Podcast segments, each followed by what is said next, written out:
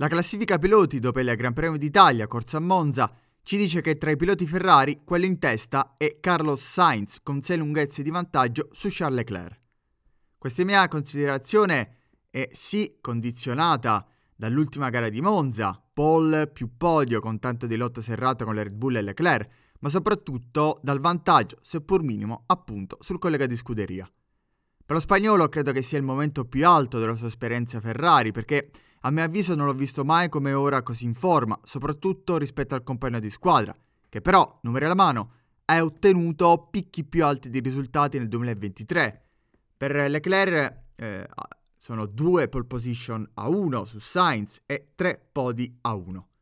Ma è la costanza che per ora sta premiando il madrileno, un ritiro contro i tre del Monegasco. La storia recente della Ferrari ha affermato per alcuni periodi una scelta prestabilita eh, ben definita e a volte ha adottato la linea Vasseur. E allora, in prospettiva 2024, su quale pilota punterà Vasseur? La risposta già la conosciamo perché lo ha ribadito più volte alla vigilia della stagione 2023, ovvero si parte alla pari e poi si vedrà. Forse è vero, ma è lecito avere il dubbio.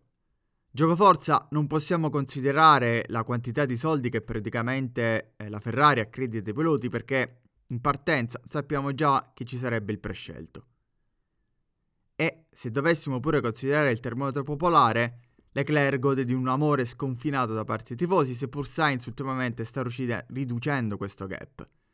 Non possiamo però non considerare i risultati e le risposte che Sainz sta dando in pista, soprattutto nel 2023. Noto un pilota cresciuto e maturato nonostante le enormi difficoltà della macchina.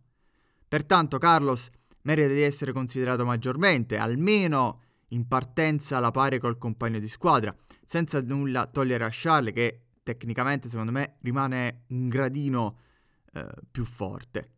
Il team dal canto suo ha messo in condizione i piloti di guidare per il 2024 senza stare a pensare troppo al rinnovo visto che gli è stato prolungato il contratto ad entrambi fino al 2025.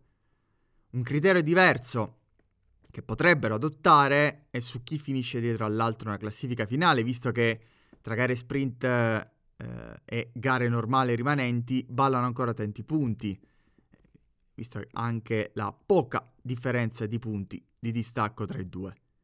Ma ripeto, Occorre notare che Charles ha avuto un numero maggiore di risultati, tra virgolette alti, rispetto a Sainz, che dall'altra parte ha avuto maggiore costanza di punti e soprattutto, secondo me, di prestazioni. Una scelta che prima o poi va presa da parte del board sportivo di Maranello. E secondo voi, qual è la scelta migliore? Su chi deve puntare Ferrari per il 2024? Grazie per essere arrivati sin qui. Iscrivetevi al canale YouTube se non l'avete fatto e seguite il podcast su Spotify e sulle piattaforme podcast. Ciao!